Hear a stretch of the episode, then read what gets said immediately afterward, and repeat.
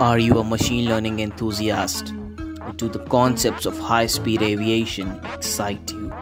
Or do you get fascinated by a world where self driving cars are very common? If your answers to any of the question is yes, this episode is going to be an exciting one for you. Welcome to the new episode of the Tech Ketchup Show, a Nerd for Tech Originals. And today I have with me Kartik Chaudhari, a practicum researcher at NASA and a former machine learning intern at Apple. And he talks about some of these massive and impactful technologies in this episode. And for anyone who loves and enjoys innovation and technology, you don't want to miss such conversations.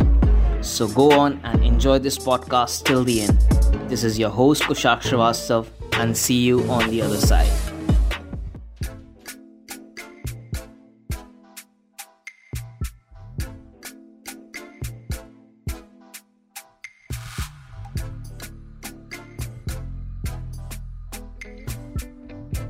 So welcome, Ka- welcome Kartik to the Tech Ketchup Show, a Nerd for Tech original, and I hope you just enjoy yourself and we have a great conversation today.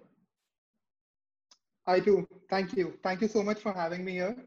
Uh, it's it's it's a really great initiative you guys are taking, and uh, I really think it's going to bring a lot of value to a lot of students out there. Uh, thanks a lot, and it's a pleasure to host you. So, like Karthik, just to start with the conversation, I would like to uh, ask you about like since you have been associated with some of the most prestigious organizations in the world, you're working with some of Mhm. those organizations, be it Apple or NASA. So, how intelligent do you feel about yourself? And like it, it uh, and on a like on a daily basis, how overwhelming do you feel when you like interact with some of the most uh, brilliant brains of the world? So, how overwhelming that is? Uh, so answering the first question, um, see, to be honest, uh, I don't really. The intelligence isn't really a thing. I, I really don't think so. Like, yeah, you have basic intelligence, but uh, Yeah, beyond that, I think it's a lot of being at the right place at the right time. Number one. Uh, number two is uh, see, it's it's it's just willing. It's just a willingness to do things. It's not about intelligence or anything. And overwhelming hundred percent every day. Like uh, if you talk to my parents or my anybody I know at this point, they'll tell Yeah. you about how overwhelmed I'm through the day. Um, and about the intelligent colleagues. Um, so it's definitely an amazing thing uh, because you get to learn a lot from them. If you're if you're in a group of people, you know, with the same mindset, then you don't really learn a lot. You need to interact with people from different uh, mindsets, uh, from different backgrounds, and that really helps you out and uh, you know diversify your mindset. exactly, exactly. So, uh, how like I would like like to know, Kartik, like if you could break down how did Apple and then how did NASA happen to you, and like what what was the entire procedure and process to just go into like to get those those internships out there. Right. So um, Apple is it's a pretty standard company. Like it's it's a very large company, and uh, Exactly. yeah, their their cutoffs are I think a little higher than some other companies. But uh, they have a very standard and a well structured uh, process. I think uh, in the case of a company like Apple, what ends up happening is uh, you need to be specialized in uh, like suppose now now let's talk about machine learning. Okay. you can be good at like you can be good at generic machine learning but uh, i think you need a taste for a more in-depth uh, setting of machine learning something that they're looking for. And this is just something i noticed in all of my colleagues and uh, all the people on my team. And uh, anybody you point to you can basically say that you know if there is something that i want to do in this particular field that person's the person to talk to. And that person basically covers everybody in the team. Okay. so everybody in that team has some specialized skill or the other.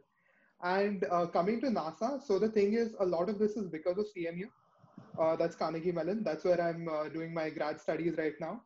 So um, I think over here, having a prestigious brand name also comes into play because a lot of these uh, places, uh, like uh, all of these research units like NASA and all, they come to CMU to have the students solve their problems. Okay. And that's how you get a lot of opportunities.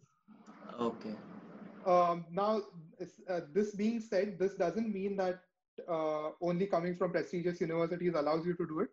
Yeah. Uh, it's just that you come to know about a lot more things uh, Exactly. being at a place like CMU. Exactly.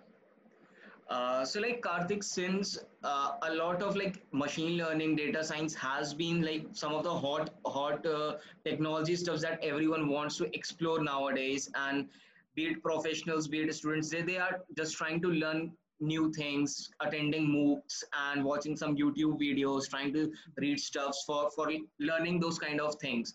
So how how did you start your journey in learning uh, this machine learning and data science part? and then uh, like how how your learning curve has been since then because there, there the field is like evolving every day there, there is something new coming out uh, like every day so how how has your learning curve been Uh, so my start has been exactly how you defined MOOCs, Okay. YouTube videos. I still remember like the first thing I jumped into on YouTube were uh, Hugo Larochelle's uh, neural network videos. Uh, they Okay. explained the math behind it. Thoroughly overwhelming to see the math, and I did this during my uh, first year of undergrad, I think. And Okay. at that point, that math was just alien to me. Um, and then after that, piece by piece. So I guess a lot of the things I did after that, uh, I picked up on the subject a lot faster. Uh, first thing is having a project-based mentality. I think. So as you mentioned, machine learning is a huge, huge uh, field at this point, yeah and it's it's accelerating. You have so much literature coming out every day. Uh, when you have a project in mind, that time you know that you have to focus on a particular aspect. Uh, and it's not like if you have a project based uh, approach, uh, you're going to ignore the rest of uh, machine learning or anything like that. yeah It's just that when you want to pick up a particular skill in that in that domain, just go and pick up a project. And there are so many things available online. exactly Like, yeah. And another really good thing is, uh, so uh, machine learning is very democratized. So okay uh, you have a lot of resources available to the general public. yeah Take advantage of it. exactly so like is there uh, are there any particular things or like some important things that one should a person or a student who is just trying to break into this learning learning path of machine learning so are, are some of the important things that should be kept in mind while starting or any any anything that that actually needs to be there when you're starting off with learning machine learning Uh, so that that basically depends on which side of machine learning do you want to go to. Okay. Uh, if you want to go onto the research side, I'd say you need a very strong math background. Uh, uh, the second, if you want to go on an application side, then uh, you get to use a lot of pre-existing models, a lot of very very well documented things, Yeah. and uh, the thing about the application side that people I think uh, skip normally is along with having machine learning skills, you do need very good software development skills too.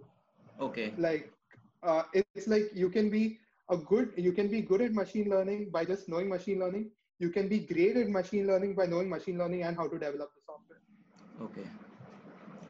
So like Kartik, uh, as as you told us that you have a background in high speed aviation. So could you could you just explain to our listeners that what exactly do we mean in simpler terms that uh, what actually is high speed aviation and like what is your role being an ML engineer uh, into this into this domain? Uh, so uh, just just one difference in that is so it's uh, my background is actually high speed transportation. Okay. And uh, so coming to what I've done in the past related to it and how it basically developed into machine learning is uh, so one of the first so I've, I've always been fascinated by cars Okay. right and uh, I've always wanted to build a car Great. uh, my first step towards it would be this amazing concept called Hyperloop Okay. so Hyperloop absolutely blew my mind when it came out, like when Elon Musk published that white paper. And uh, that's when we started working on it. So it's not a car, it's a pod, Okay. but it was a very exhilarating thing. And uh, the thing about taking up projects like this and uh, and I think uh, going into the going into these fields is when you do a few projects over here, you start understanding what the data is going to be like. Okay. Now, so I started off with uh, Hyperloop. Uh, I could I saw a lot of data related to it. You understand a few things. Uh, the next project uh, I worked on, so that is something that I'm working on right now is also. Um, uh, so we are working on the RoboRace car. We are working on DevBot, and uh, we are basically working with extremely high speed vehicle situations, cornering, and all that. And that data is not completely independent from our background. And the third thing is aviation data coming to NASA. And uh, so I can't really speak a lot about it, but yeah. uh, that's basically just uh, so that is more of uh, figuring out, you know, when there's going to be an anomaly or not. Uh, Okay. The thing is, a lot of this relates back to physics Okay. and having an understanding of how that physics works is where that machine learning really comes into picture because you can't use equations everywhere you need Exactly. tolerances Exactly. So could you uh, please explain, uh, Kartik, like what exactly was that Hyperloop project and like what what what work did you do out there and like what what were the learnings from that project? Ah. so um, hyperloop is basically so it's it's a pod which is traveling at an extremely high velocity through a tube through a vacuum tube and uh, spacex came out with this competition called the hyperloop pod competition uh, it's a great initiative. I really like it. I think it didn't happen this year but it'll come back. Um, my role in it was so first we were trying the thing is when you're uh, working with high speed data that time even small anomalies can create a huge difference. Okay. and you need to figure out like in your three degrees of motion and all if there's small anom- anomaly also how fast can you recover from it? Okay. and uh, that's that's my that was my uh, main takeaway from that uh, the thing about hyperloop uh, how i grew as a person was um, i worked with a lot of mechanical engineers a lot of people from instrumentation a lot of very very varied backgrounds electronics and Yeah. when you have this uh, experience of working with an interdisciplinary team i think your uh, mindset also grows Exactly. Exactly. Yeah.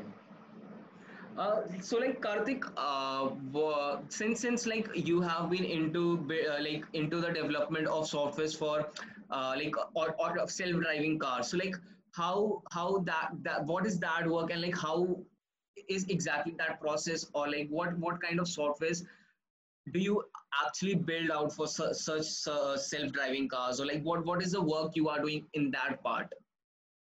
Right. So uh, at this point, I'd say I'm still a little basic on the self-driving part because it's a huge, huge field. Like Exactly. You have companies that are pouring in millions and billions into it, and Exactly. uh, so I'm probably working on a very, very small part of something very big. But to start off, uh, so I'm working on path planning right now, Okay. and that's basically to understand how the decisions that the vehicle takes so that it can move correctly on a particular route, Okay. uh, avoid obstacles, things like that. And uh, so my my basically comeback uh, to path planning from self-driving vehicles is that uh, it's like a melting pot. Uh, you have inputs from a lot of different places. You have a lot of decisions to take, and at the end of the day, that's what matters where your vehicle is going. Exactly. You can't hit a person on the road, right? Yeah. yeah. So, uh, Uh, like, was there? Did I miss a part of the question? There? uh, no, pardon? Uh, Did I miss a part to part in your question? No, no, no. You the question was answered.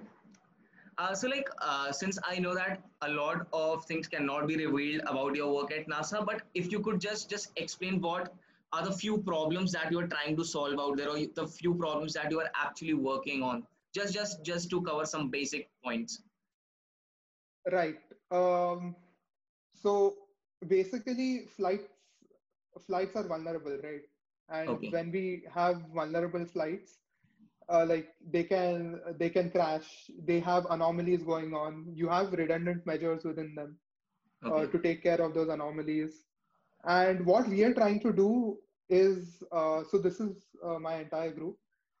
We are trying to figure out uh, when there's going to be an anomaly Okay. like uh, during the flight if you know something's going to go wrong when is it going to go wrong are there certain things we can look at that sort of a thing. Okay great great great. The thing about the project is uh, i think so nasa has a lot of resources. Yeah. So it's a huge organization. So the data exactly. they have is also pretty rich. Exactly. Uh, well, Kartik, we would like to just end up this conversation. Just, just a last question to you. Like, since this is a tradition at a the Tech Ketchup show, so like, what are some of the things that actually that has actually helped you a lot in being a being better at what you are? Uh, just just not professionally be be in as a complete person. So could you refer some books or some blogs that you are very much into uh, or some kind of a podcast something whatever you whatever has helped you a lot? So um a great question by the way. It, it, it's really making me think. Um i think all of it means yeah means uh, there's nothing in specific i think blogs but i do read a lot of self-help like okay. uh, that's the thing. And uh, i i am actually actively trying to figure like so like tons of flaws in me right?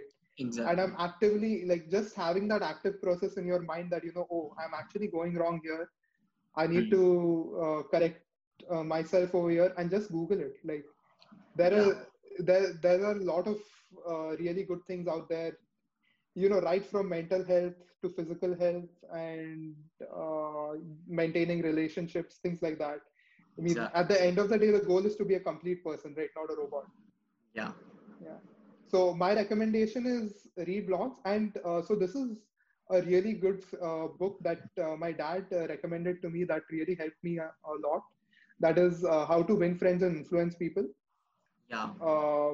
That it's it's it's it's a really good read. Somebody if anyone's really interested in how to connect with people and that sort of a thing trust yeah. me read it well that was great having you Kartik on the show. I hope you enjoyed yourself and i hope our listeners also enjoy uh, listening to some some really awesome projects that you have discussed about.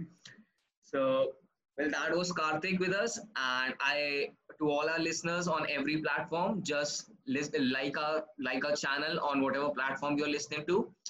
Uh, this is kushak shrivastava your host signing off until the next episode. Thanks a lot Kartik